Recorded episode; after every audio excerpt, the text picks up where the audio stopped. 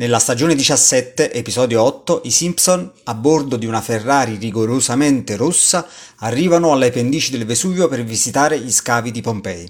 Mentre la famiglia si aggira tra gli scavi, Lisa spiega che quando il Vesuvio eruttò, gli abitanti della città furono sommersi così velocemente dalla lava che quest'ultima ha permesso agli archeologi di effettuare dei calchi delle loro ultime esatte posizioni al momento della morte.